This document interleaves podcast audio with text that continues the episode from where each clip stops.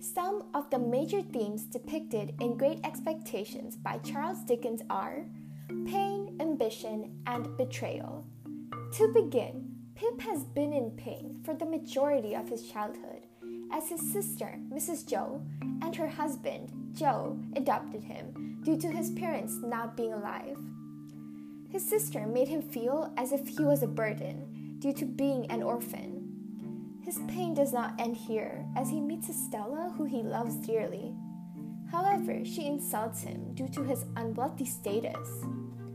As Pip continues to feel pain, he translates the pain into great expectations to prove everyone wrong, and he hopes when his expectations are met, he's respected by those who belittled him.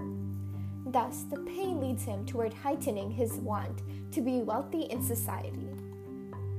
The pain leads him toward ambition as he's driven to be rich and have Estella as his wife. The ambition to betterment causes him to advance financially in society. He's ambitious about the future that holds ahead as he leaves for London to begin his journey to becoming a wealthy gentleman.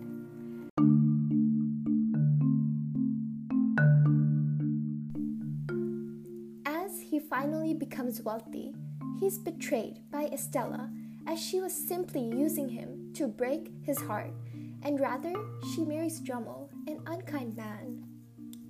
All along, it is revealed that Estella's motivation lies in breaking men's hearts. Thus, as he realizes this, he begins another cycle of pain, from the realization that his wealth is useless if he does not marry Estella.